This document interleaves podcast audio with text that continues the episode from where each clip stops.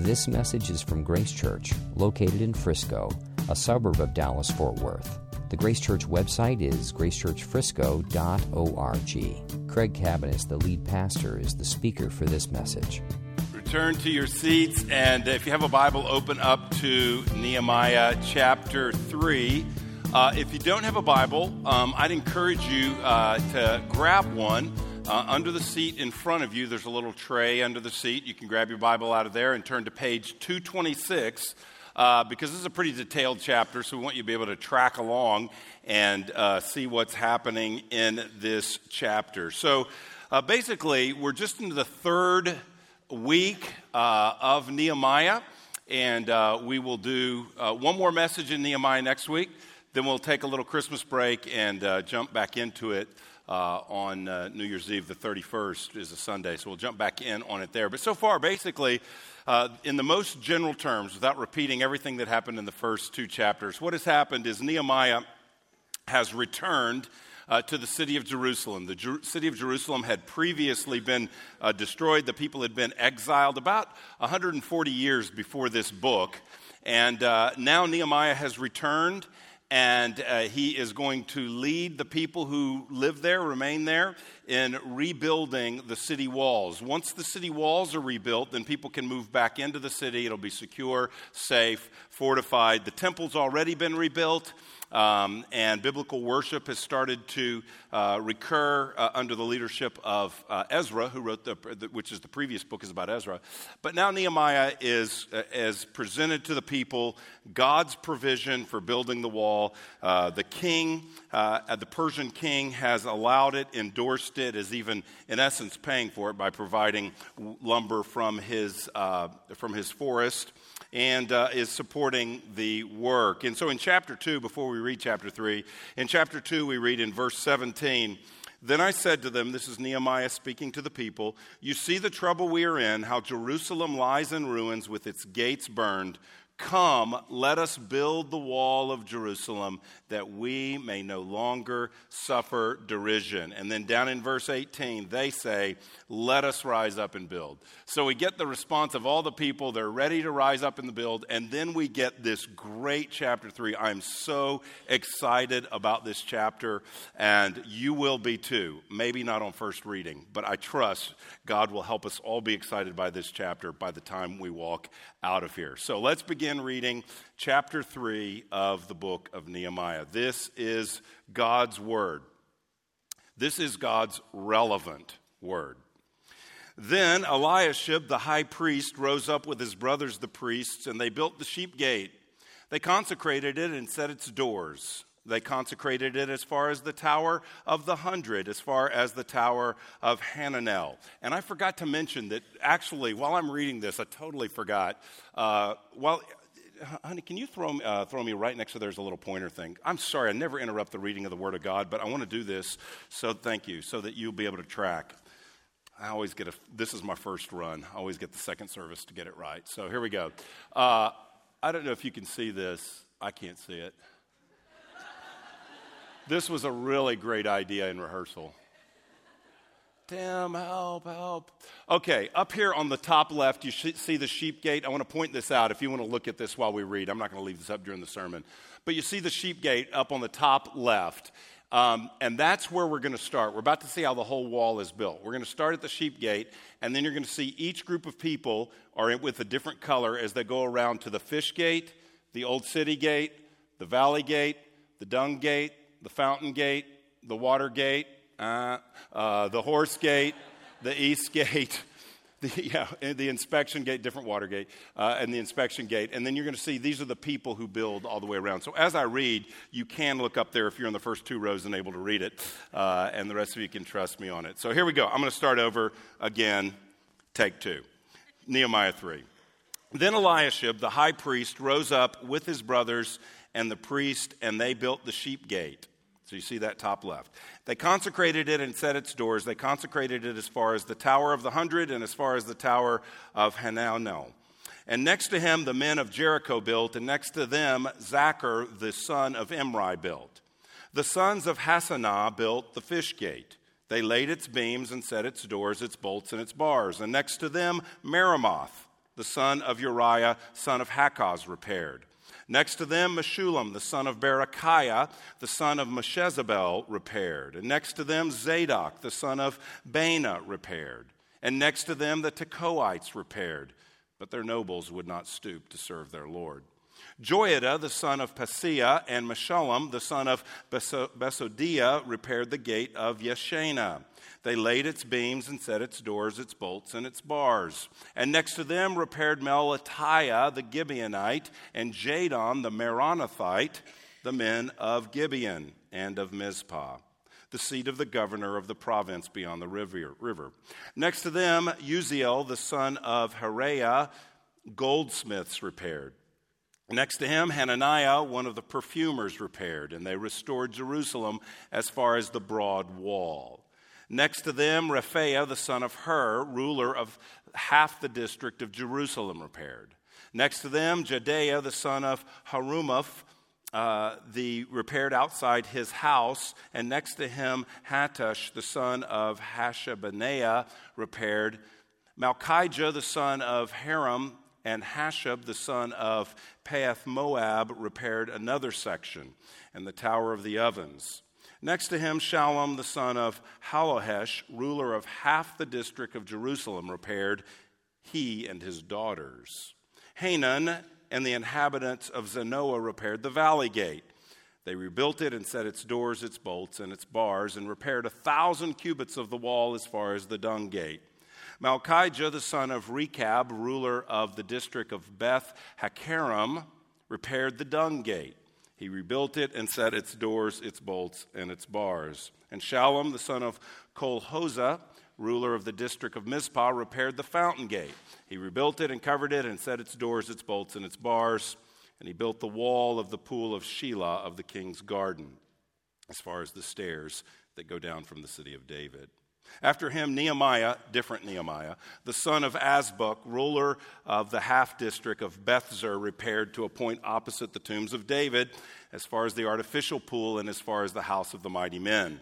After him, the Levites repaired. Rehum, the son of Bani, next to him. Hashabiah, ruler of the uh, half district of Keilah, repaired for his district.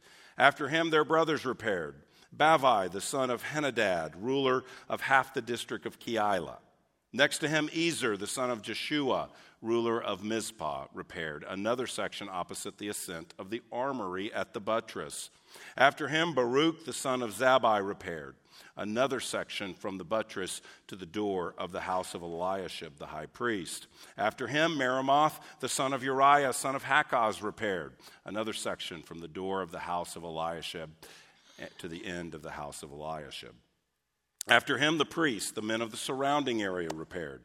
After them, Benjamin and Hasshub repaired opposite their house. After them, Azariah, the son of Maaseiah, a son of Ananiah, repaired beside his own house. After him, Binnui, the son of Henadad, repaired another section from the house of Azariah to the buttress and to the corner. Palal, the son of Uzai, repaired opposite the buttress and the tower projecting from the upper house of the king at the court of the guard. After him, Pedaiah, the son of Parosh, and the temple servants living on Ophel repaired to a point opposite the water gate on the east and projecting tower. After him, the Tekoites uh, repaired another section opposite the great projecting tower as far as the wall of Ophel. Above the horse gate, the priest repaired each one opposite his own house. After them, Zadok the son of Immer repaired opposite his own house.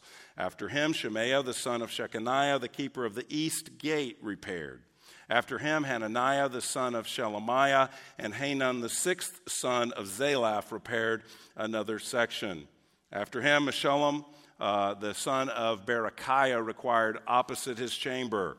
After him, Malchijah, one of the goldsmiths, repaired as far as the house of the temple servants and of the merchants opposite the muster gate, and to the upper chamber of the corner, and between uh, the upper chamber of the corner and the sheep gate, the goldsmiths and the merchants repaired. Let's pray.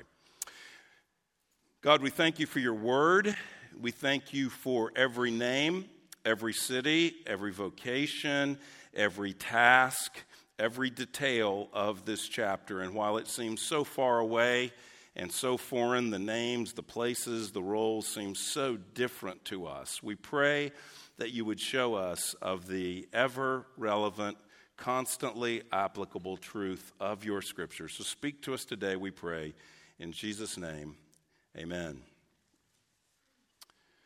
Well, I'm ready to go home just reading through the chapter. But seeing as though I'm hooked on phonics, I was able to uh, do uh, to do. All, all, you do is you could tell the worst names is where I lagged. All you do is be confident. This I learned in the seminary. Read confidently and fast because nobody else in the room knows how to say it. And so where I hesitated, that's where you lost confidence in me. This guy didn't even know how to say Benaniah. Uh, but when I went fast and confident, I had you all fooled. Well, um, if you are new to church and you're a guest, welcome. Um, you may think, what have I walked into? Uh, surely the Bible is maybe even more irrelevant than I even thought that we would be teaching something like this. So I hope you, we don't confirm your suspicions, but I hope we show you that there is something valuable here. Maybe you're a Christian and you're just visiting you showed up and like there's a tree and stuff. You're thinking, hey, maybe I'll get like five tips for battling holiday stress or one of those kind of sermons. Uh, and instead, I get somebody building the broad wall and the, and the east gate and all this kind of stuff stuff. Probably not what you were expecting, but we're just teaching through, and this is, this is where we landed today. Uh, and I think that the passage is eminently relevant for us as a church today. And rather than getting lost in all the details and who is each guy and where's he from and what does his name mean in the original Hebrew, rather than sort of getting lost in the woods, what I want to do is pan out a little bit and, and get an overview of the chapter. I'm going to kind of take that approach, give more of an overview of the chapter, though we'll drop into some of the details. And what we're going to see in chapter 3, that chapter 3 is primarily about the people of God rallying together to build the wall around Jerusalem. And we know from the context that this is more than just a construction project. This isn't just a, well, let's just kind of give. Uh, you know, the list of everyone, kind of like the credits at an end of a movie. Let's just list everybody who had any part in this deal just so they sort of get their mention. This isn't at the end of the movie, this is prominent. We get this the whole third chapter, so this is prominent. And, and what we're seeing, given the context, is this isn't just restoring a wall, it is restoring the wall, restoring the gates, so the people of God may move back into the city, so that the people of God may live for the glory of God and they may represent Him as a light to the nations, that they may flourish together. Right now, the walls are in disarray, and in many ways, so are the people. And so, this is a work of restoration so that God's people can experience His blessing together and live representing Him and His covenant. This really isn't about building a wall. It's really about God restoring his people for his glory. And when God, in this instance, comes to restore his people for his glory, what we learn from this chapter is his people are all in. His people are all together. They are all on the wall for the glory of God. That's what's happening here. They're all on the wall all together, all in their place, serving for the glory of God. And that's what I want to look at today. That when God restores his people, he calls all his people together to work for his glory. And what we find first in this passage is that there are all kinds of people on the wall, all on the wall, but I want to talk about all kinds of people, and then I want to talk about all on the wall, all together as his people. So, first of all, all kinds of people. Now, it starts out as you might expect in verse 3. Uh, if you've read much of the scripture, you might expect this. In verse 3, it starts out with Eliashib, the high priest. He and his brothers build the sheep gate. So we start with an important gate. The sheep gate is where the animals, the sheep in particular, would come in. It was right by the temple. It's where they would come in, they would be brought in in order to be slaughtered or, or, sacrificed rather, not really slaughtered, but for but sacrificed, where they would be sacrificed um, in the temple. So the first the first thing we get is the priest uh, sort of rebuild and consecrate the sheep gate, because this represents. Uh, atonement. This represents forgiveness. It's not that we're going to see this. This is really a democratized project. We're, we're going to see that it's not that Eliashib is more important or that uh, the priests are more important. That's not the point. The point is that atonement is most important and that it is prominent. And so they start there because the very city itself is based upon the forgiveness that is given through the slaughtered lambs, just like the very basis of our faith comes from the slaughtered Lamb of God, Jesus Christ, who died for our sins. That's the center of our faith. And so they start there on the wall, and then we get, a, we get the account of them working all the way around the wall. But it's not a clergy driven process. There are clergy involved. So we get the priest in verse 1. Uh, if you notice that down in uh, verse 17, uh, let's see, I'm going to bounce around here a little bit. Verse 17, after him, the Levites, so the Levites were involved in worship. They were sort of religious workers as well. And then we get the, the temple servants. Verse 23, after them, Benjamin and Hasshub repaired opposite their house. After them, uh, Azariah, the son of Maaseiah, son of Ananiah, repaired beside his own house, and that was uh, the wrong verse. Uh, so let's look at 26. We'll try there. And the temple servants living on Ophel repaired to the point opposite the water gate. So we have the temple servants, we have the Levites, we have the priests, and we have the high priest. So we certainly get clergy out working, but everybody else that's mentioned, which is by far the majority, are, are not clergy. They are uh, the folks of, uh, uh, who live around Jerusalem or are in Jerusalem. And the reason I point that out is because this is a very progressive project that points to the church in many ways. Because in the Old Covenant, the role of the priests and the role of the regular lay people are sharply distinct. What the priest could do, even where he could go in the temple, uh, women could only go to a certain point, Gentiles could only go to a certain point. Uh, uh, Hebrew men could only go to a certain point, but the priest, the high priest, could go all the way into the Holy of Holies. So there was levels of, it was a stratified, stratified levels of responsibility under the Old Covenant. But in this case, though we get Eliashib mentioned first, the whole project is all people working together. So when we say all kinds of people, the first all kinds of people are clergy and laity. We don't even need to make that point under the new covenant. We don't really think that way. We believe in the priesthood of all believers. But in this situation, this is very progressive that they are all listed together. We also see that there are men and women working together. I don't know if you caught this, but in verse 12 it says, Next to him, Shallum, the son of Hallohesh, ruler of the half district of Jerusalem, repaired, he and his daughters now, we don't know if there were other women working on the wall, but we do know this is entirely out of character. That at this time in history, there would be women doing construction work on a wall. Completely, completely uh, uncommon in the ancient world. This is 445 BC or 444 BC.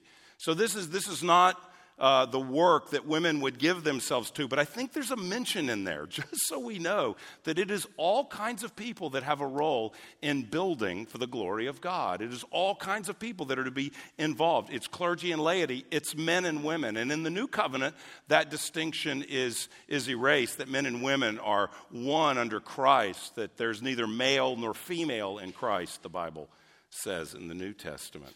There's people from different geographical areas and that is super important. You may not think about that at first, but everybody's not from Jerusalem.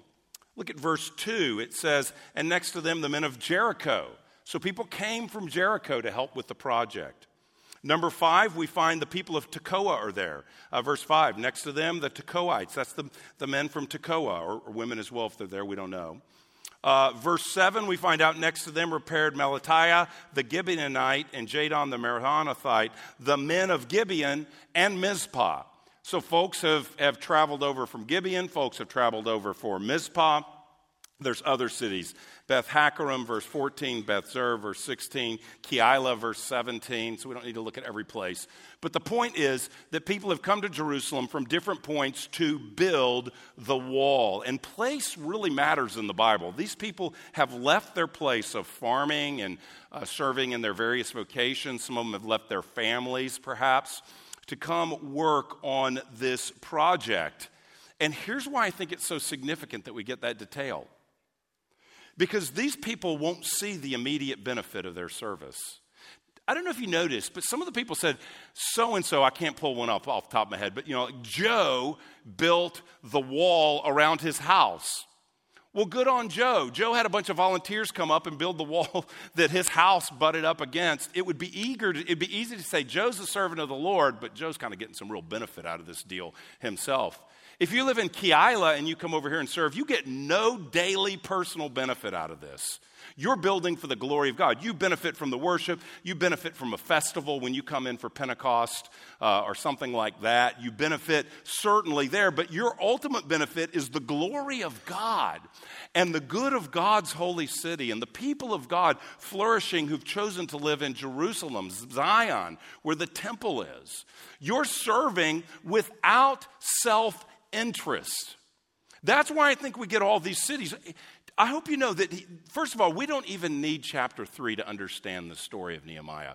It could have gone from chapter 2, you know, we're going to rise and build, to chapter 4. Now, when Sanballat heard that they were building, that would be totally fine. We would go, oh, we would totally track with the story. As a matter of fact, one of the most popular books that's been written on the story of Nehemiah doesn't even cover chapter 3. So it would be easy to skip over this, but why do we have it? Well, we see that people come from other places, and what does that tell us? That when you serve for the glory of God and it's all on the wall together, that you serve without the question of how am I daily going to benefit from this? It's for God's glory and for the good of others. They're motivated to volunteer by God's renewing purposes. They're hearing God is on the move, God has turned the king's heart, God has provided, God is restoring his city. And when they hear that, the, that God is on the move, renewing all things, they say, I'm all in. Doesn't matter if I see daily benefit of this or not. It's not their town, but Yahweh is their God and these are their people. And so they will serve for God's glory and the benefit of others. It's really worth asking do, can I look at my week? Are there points at which I serve with no chance of personal benefit in return? Jesus said, when you're having a party and a banquet, don't invite people that can invite you back over and pay you back. Invite people that, that, that can't. He's saying, in other words, don't just serve people for because of maybe there's a mutual relationship of service. Pour yourself out to people who can do nothing in return. That's mercy. How much do I serve where I, there's no possible benefit to me? Do I give my money anywhere where there's no benefit? Know, we do a building fund here, which is great. So grateful for people's sacrifice in that. But if you're a member of this church, you get a benefit out of that. still good to give to the glory of God, but I can say I get a benefit. Do, do I ever fund ministry uh, perhaps to, to, to reach a people that I will never see or know? You know, I respect people, I respect everybody who serves, but I, I love people who serve in children's ministry who don't have a kid back there. You're an empty nester, you're a single, you're a married without couple. Why? If you serve back there with your and your kids are back there, well, you're getting a benefit from the children's ministry. We always benefited from the children's ministry. So if you have kids and grace kids and you serve, fantastic. Please do. But, but you know, it's kind of a deal where somebody's serving your kid, you're serving somebody else's kid. It's the grandparent that's back there. It's the single, it's the single in their 20s that's back there that gets no benefit personally. You're not serving your part of the wall, you're in Jericho serving somebody else's part of the wall. Powerful. I love that. The picture of this serving without personal benefit. Did you notice that people from different trades and vocations are laboring together? Clergy, laity, male, female, different cities, different trades together. We've already seen the priests, the Levites, the temple servants, the religious uh, workers. We've already seen them. But what about verse 31? This is an interesting one. After him, Malchijah, one of the goldsmiths, repaired as far as the house of the temple servants and of the merchants opposite the muster gate and to the upper chamber of the corner. And between the upper chamber of the corner and the sheep gate, the goldsmiths and the merchants repaired. So there you got the goldsmiths all along the wall, and they're right next to the merchants. People that do two completely different things for their jobs, their, their callings in the marketplace are completely different, but they're serving together. Or verse 8, this is probably my favorite one that's there. Verse 8, next to them, Uzziel, the son of Harhaiah, goldsmiths repaired. Next to him, Hananiah, one of the perfumers repaired. that is great. And you want to repair in that area because this is sweaty work, okay? And it's going to take, you know, I forget what it is, uh, seven weeks. I forget the amount. We'll get there. But it's weeks of work and, and it's not real hygienic, and the goldsmith's not doing anything for you but stinking. But if you're working next to the perfumer, that's, that's awesome because he may have brought some and he can spray and everything will be really nice. I just love that. And I don't know, I've never met a perfumer. I don't even know what that means, but I just think it's great that the perfumer guy is out there with a trowel and he is building a wall and a gate. So is the goldsmith as well. There's also district rulers. Look at verse uh, 14. Malchijah, the son of Rechab, ruler of the district of Beth Hakerem, repaired the dung gate. Verse 15, and Shallum, the son of Colhozeh, the ruler of the district of Mizpah. So we've got not only perfumer guy, not only temple servant guy, not only daughter of Shallum out there, but we've also got people that have political uh, clout and power. These are like city officials. So they rule over a district. So they're kind of like a mini mayor or something like that. Uh, or maybe a mayor would be, a, would, maybe that would be comparable. So they're, they're, they are there as well. Verse 29. Verse 29 After them, Zadok the son of Immer repaired opposite his own house. After him, Shemaiah the son of Shechaniah, the keeper of the east gate. What does that mean? He's security. He's security. He's a security guy. Keeps, protects, guards the east gate. So you got a security guard, you got a mayor, you got a perfumer, you got the goldsmith, you got the priest. And the whole point of this, we don't have to know any of this. Do you ever think what extraneous detail that God gives us? Why? Because He wants to show us that no matter what your daily vocation is mom, teacher, whatever you do, engineer that, that you are called to the people of God to work together with God's people. And what stands out most of all is that there's not one person mentioned with a construction background. Not one. In his, uh, in his commentary on Nehemiah, Derek Thomas highlights this. He writes The remarkable feature is that none of these workers are described as skilled wall builders. Not one expert in wall building seems to have been singled out. There were perfume makers and goldsmiths, but not a carpenter or stonemason in sight. Non professionals were able to achieve so much, partly because of incentive and partly because of the energy of shared enthusiasm. This was teamwork at its very best. And the roll call is all the more exciting because everyone got involved. No matter how poor his own assessment of his gifting may have been, this passage truly illustrates what is often called every member ministry. Everyone on there serving together for God's purposes, all on the wall, and God is working in their midst and through them. I love this. People of different work categories coming together and serving God. Listen, marketplace skill and marketplace identity is important, but it's not your core identity. We, we find out they're goldsmiths, that's important. We find out they're perfumers, that's important. But their core identity is I'm part of the people of God. I'm part of the people of God, which doesn't minimize what they do anywhere else, but it's just not the, pr- the, the primary issue of who they are is not defined by what they do, it's defined by God and their relationship to God and their calling to Him. And they're called to His people and they're called to their other roles as well. But it is their calling to God that is foundational. They identify as God's people who come and serve with a common purpose. You know, I talk a lot about, I'm going to, it's one of the closing points today.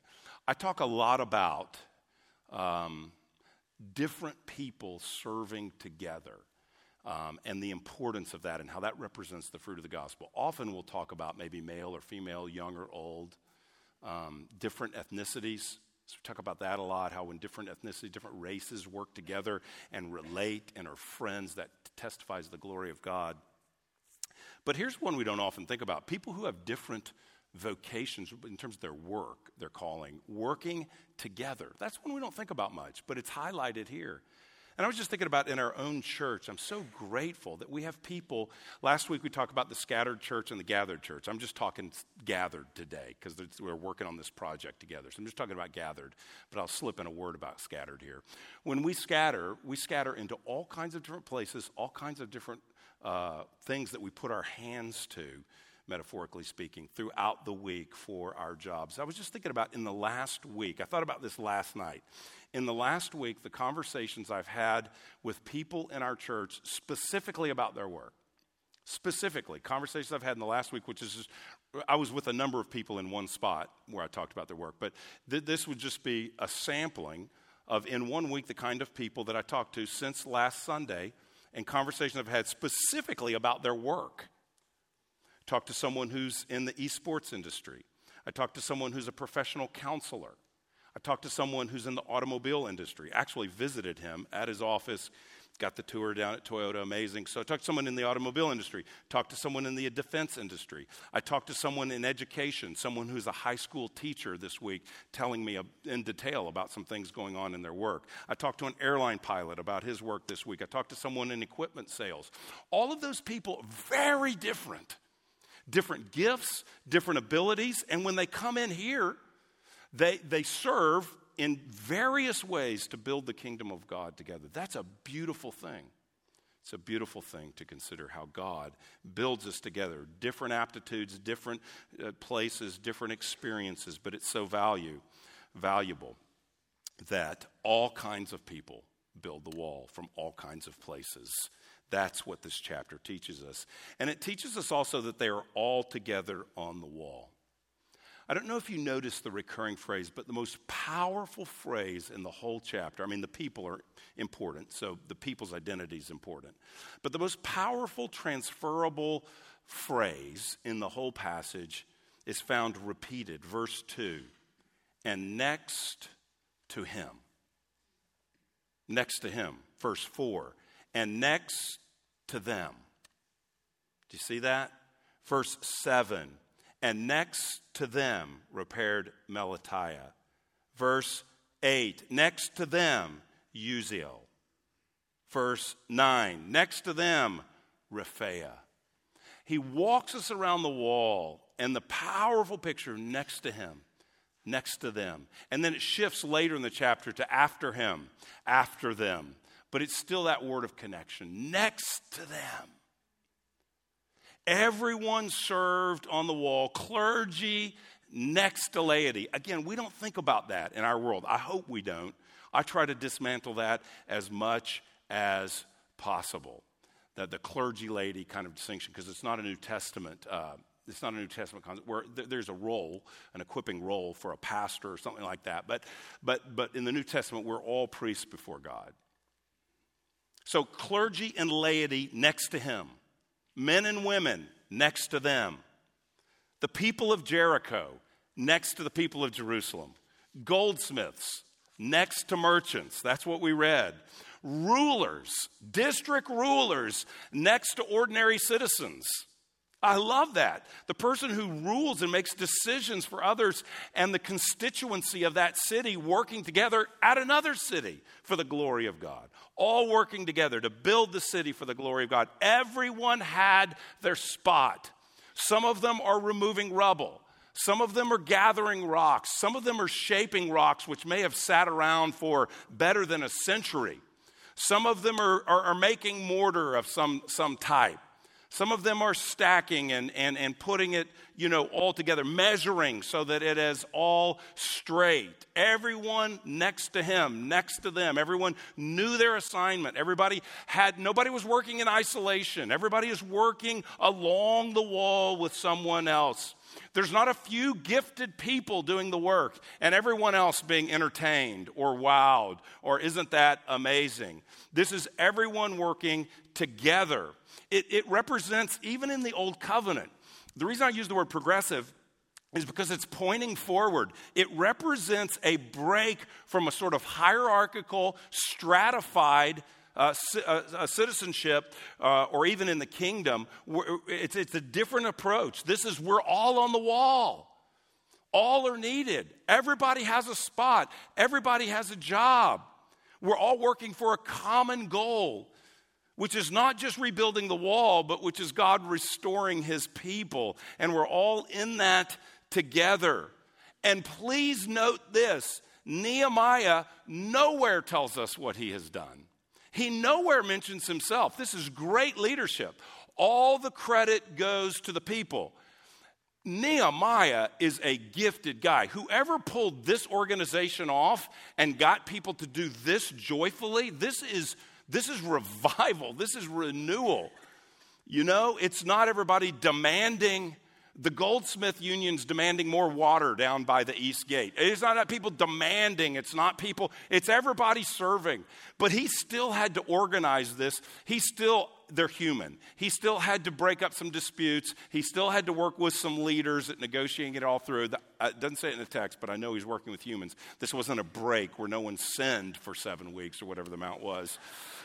So he had to lead the project. But where does he mention? There's a Nehemiah, but it's a different guy. He's never mentioned.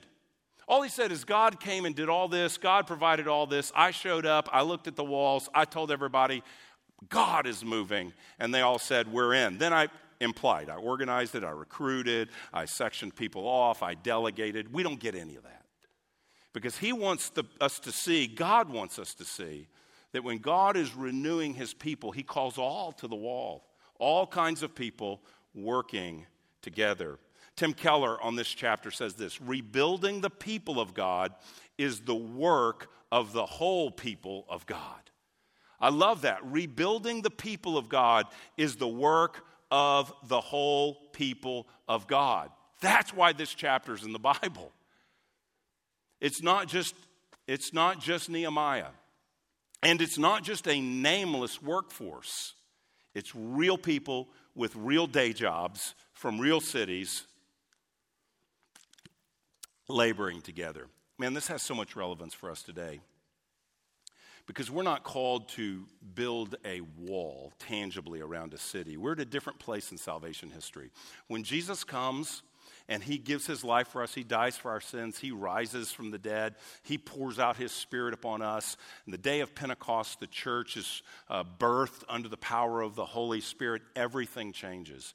And now His people are called to take His good news to tell everyone that Jesus gives eternal life and that you can be a part of the, the very thing you were created to be a part of, to serve God and to serve others. And you do that through the building of His people. So now we are anticipating anticipating not an earthly city, but a heavenly city, which one day will descend down the new heavens and the new earth, the new Jerusalem. That's what we are building towards. And the way the city is built now is through conversion.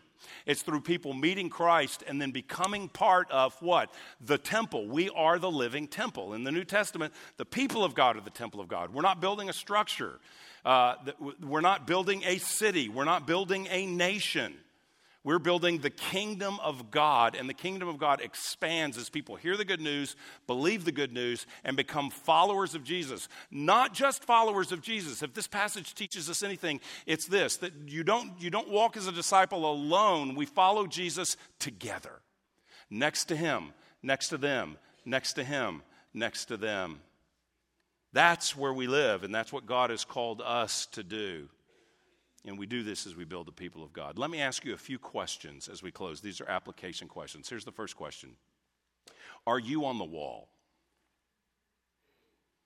Are you on the wall? God is at work restoring all things, and He is doing it through His people, the church. And I just want to ask have you joined them? Maybe you're part of another church. That's great. But are, are you on the wall? Or are you wandering about in Jericho doing sort of your own God deal, just you and Yahweh with your own personal faith out in Mizpah or Gibeon when the action is all on the wall? when what God is doing is restoring his people. What God is doing is corporate so that there's a testimony to the nations of what it looks like when people are touched by the love of God. That's why if you're isolated over in Jericho, you can never produce that. You can give a testimony, you can share a Bible verse, but you can never be a part of what we're reading about right here, which is God restoring all things through the building of his people in the New Testament. We are the temple, we are the city, we are the people. So, if Grace Church is your home, let me ask you this Do you have a spot on the wall? Could you be identified in the list? Do you have a role? If I asked you, how are you involved in the church? What would you say? How are you tangibly involved with the people of God? What would you say? I'm not going to call on anyone, but what would you say? If, if, I said to you, hey, who's next to you? Okay, this is repeated next to them, next to them. If I were to ask you, who's next to you? I don't mean like right now on row number eight. Yeah, what's your name? I don't mean that. I mean, who are you laboring next to? Who are you working with? Who are you saying, hand me a trowel? Can you get, pass me another stone? Who are you working with? Who's next to you? Who are you serving with? If being a Christian is following Jesus together, who's your together? Who's around you? There's so much joy in being joined together with God's people and building together to serve those inside and outside the church that this chapter is glorious to me because it represents people investing their lives in a way that counts, that matters, that had enduring value. They ultimately were reconstructing the city that Jesus would walk in. Jesus would walk in these gates 400 plus years later and announce the good news. God incarnate would come and visit. God wants to meet you and God wants to use you on the wall. It's not about recruiting more people for our church. It's not about building a church program. It's not about who's got a perfect attendance record at Grace Church. That's not worth the paper it's written on. What it's about is are, are you meeting God and fulfilling His calling to you in your life by manning or womaning your spot on the wall. At, at, our church, and different churches are going to do this different ways because there's not one way to do this. Dif- different folks are going to say, hey, here's how we're on the wall together in different ways. But at our church, one way to do it is when I think of who am I next to on the wall, two things come to mind. One is who's in my small group? It's not all my friends. You may even have a best friend that's not in that group. That's fine. We're not, we're not like uh, organizing a friendship chart here or something like that. But, but that's the first question. Who's in my community group? Why do I say that? Who knows you? Like when you're building the wall, if somebody doesn't show up for a couple or three days in a row, you're like worried about them. Are they back in the tents? They got the flu? What's going on? Let's, let's check on them. They're, they're not making it. We're, you're known. You know, people care, you care about the people on the wall that you're next to, so who knows you? Who do you know? Whose burdens are you carrying? I thought about doing the diagram, which was, by the way, a total disaster in the way I led that. I couldn't even get the thing to work, whatever. But uh, it wasn't a disaster that somebody put that together, but the way I used it. But I thought about actually doing this. I thought about showing that with all the people in, around there, and then show a, a different one with the same wall and just put up like pain Community Group. Uh, Rodriguez Community Group, uh, Vogelsang, just building around the community groups around the wall to make the point. And I thought, well, that's super cheesy. And now I'm telling you anyway. So, yeah, thought about that. Yeah, so anyway, if it was cheesy, you know. Now I'm telling you my cheesy secrets. But, but I thought that's really the New Testament picture is that they're building a city that, that there was a tangible geographical place where God was uniquely present in the Holy of Holies in the temple. Now God is uniquely present in his people. And so we're building communities of people. That is the New Testament picture of this. And so who's around you? Listen, if you were in a community group and you haven't been in a while, just come back. So you got to come to one meeting. Well, where have you been? If somebody's rude enough to ask it that way, saying, I don't know. How long have you been rude? Don't ask that, but. Uh, where have you been? Where have you been? Oh, I just haven't been coming, but I, I'm, I'm getting back. I'm finding my spot on the wall. That's what you tell them. I'm back on the wall. I'm back. Great. Come back. It's amnesty every week. You're free to come back anytime. Maybe you're not in a group. Go to the Grace Church website. Uh, and there is, a, there is a page for community groups. And there's a map and like pictures and phone numbers and email address. You can find where they meet. And you can just show up at one. Oh, hi, you new here? Yes. I'm visiting some groups. I'm finding, finding my spot on the wall. I'm not sure if I'm supposed to be working by the east gate, not sure if I'm supposed to be by the water gate, the sheep gate, not sure, but I'm, I'm here. Find your spot. The other place is not only in our small group, but where do you serve? I, when I think of finding my spot, I also think of where am I involved in serving, especially on Sunday, next to him, next to him, next to him.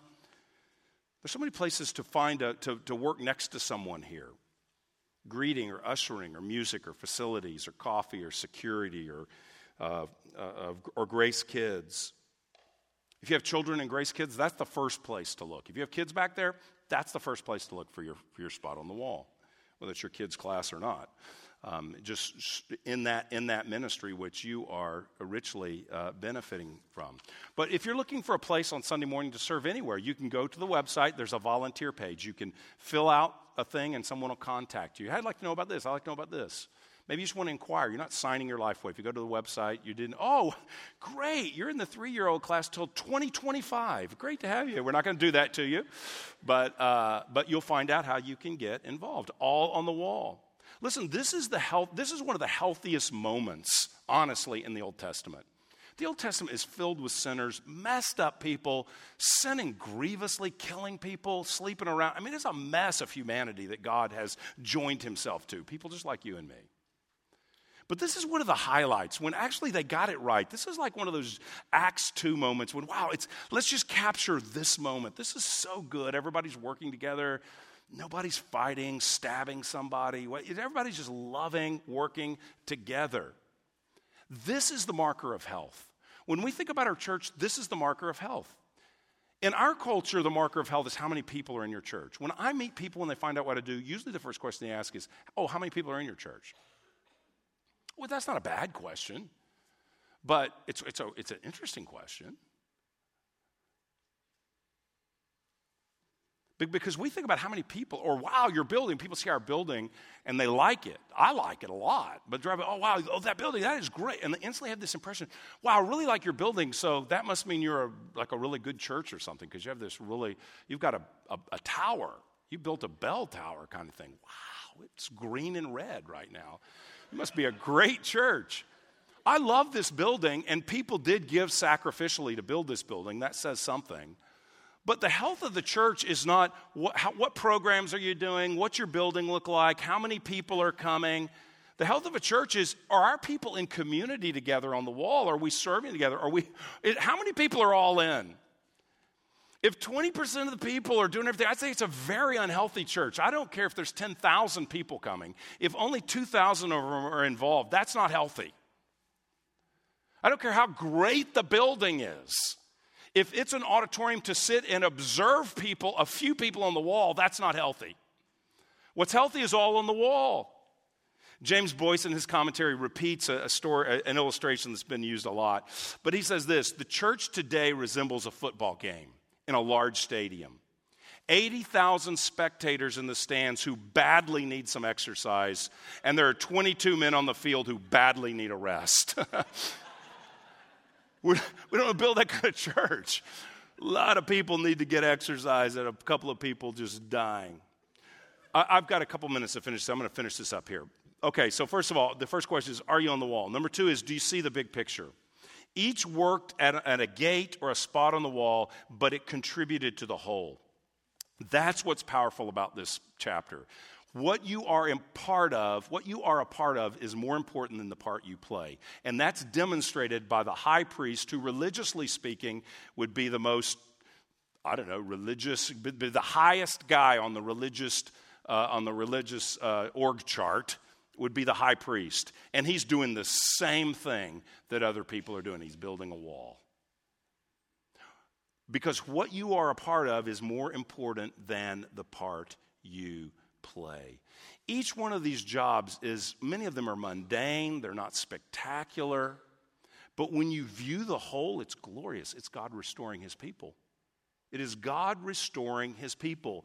And he's using Eliashib, the high priest, He's using Eliashib, the high priest, and he's also using Malchijah. Do you remember Malchijah? I wouldn't fault you if you didn't. So many names. He built the dung gate. He built the dung gate. Eliashib built the place where the animals will come in to sacrifice, pointing to atonement. Malchijah built the dung gate, which is the place where people will go through the gate and dump their poop. That's what the dung gate is. I'll be no more graphic than is necessary, but that's what it is. Scholars say the dung gate is the place where human and animal excrement is dumped. Some of it maybe is used in, in the future as fertilizer. There are nine Hebrew words for dung. I thought about sharing nine English words. The middle school boys and I would have got a chuckle, but I decided. I decided not to give nine words. So I'd be on biblical footing if I did. Uh, I didn't want to give nine words for poop. Um, that's the only one I'm going to use dung. But the, word, the reason that's important is sometimes the word means useless, it's a metaphor for something that's useless or general refuse. So it may have been, because it can mean dung, literal human or animal excrement, it can also mean refuse. So it may have been the trash dump, called the dung gate, because that's where you took that, but you also took your trash. So he built the least dignified spot, the least glamorous gate. So when your relatives come and say, Wow, the city of Jerusalem, what part of the hall did you walk on, work on? Dung gate. You know, that's, you did the what? You know? But you know what? That is important. Because without being inappropriate at all, I want to say that the holy city where God's glory is revealed through his people for the nations to see is not going to be very glorious if it's filled with poop. If it's not if there's no place to take your trash, something that seems so mundane, so distasteful, a role that nobody really wants to be associated with, if that's the city won't be glorious unless we have a dung gate. We just live in a fallen world where there's junk and trash and stuff. But the holy city, life in the kingdom is filled with menial and sometimes even unpleasant roles. It may not be glamorous to be at the church cleaning up.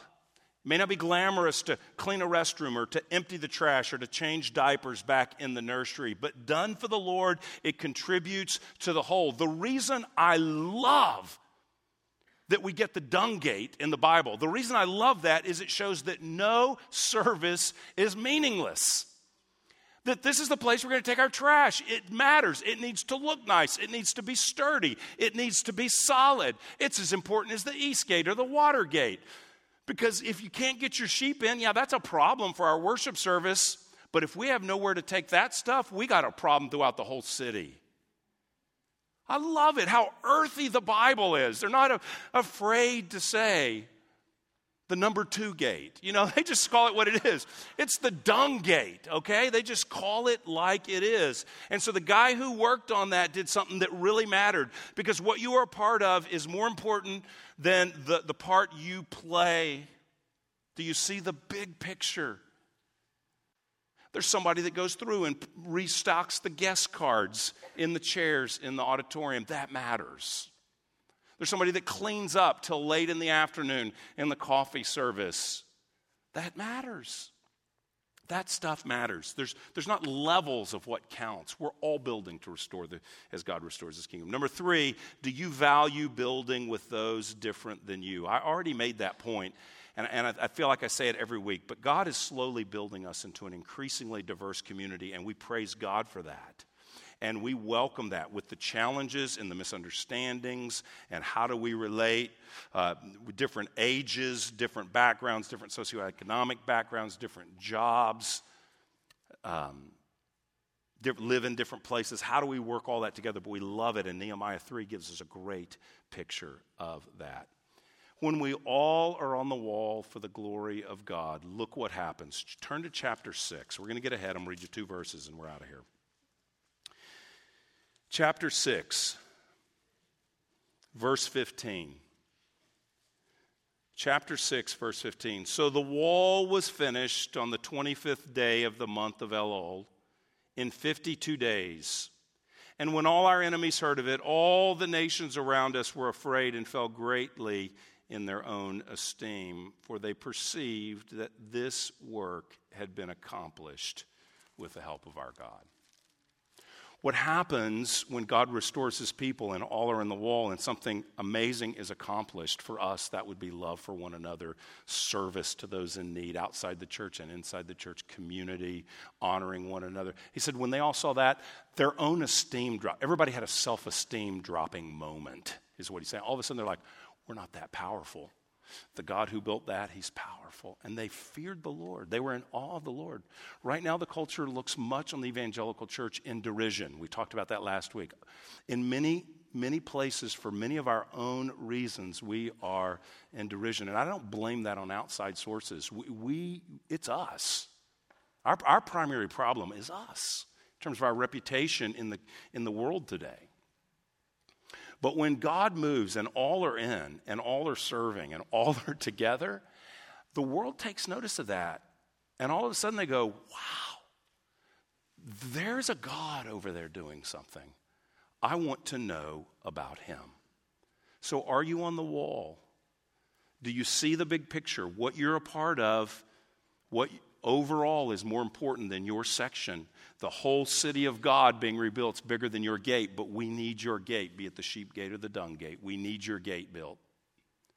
Do you see the big picture? Do you value building with those different than you? If you're a goldsmith, can you hang out with a merchant and build together? If you're a perfumer, can you work with uh, the goldsmiths who you are next to? If you're a religious leader, can you work with a clergy? If you're a government official, can you work with just getting your elbows, uh, uh rolling up your sleeves, put some elbow grease into it with the people that are your constituents? Be able to work with those different, and not only are you able to work, do you value it? If you look around and say everybody on the wall is just like me, that I don't like that. I want some people different because that's how we grow. That's how we mature. That's how we represent gospel. And when the church is at that place, those around will take notice. It'll no longer be a laughing stock, it'll be a representative of the glory of God and the people of God. Let's pray. You've been listening to a message from Grace Church. For more information, visit our website or write us at podcast at gracechurchfrisco.org.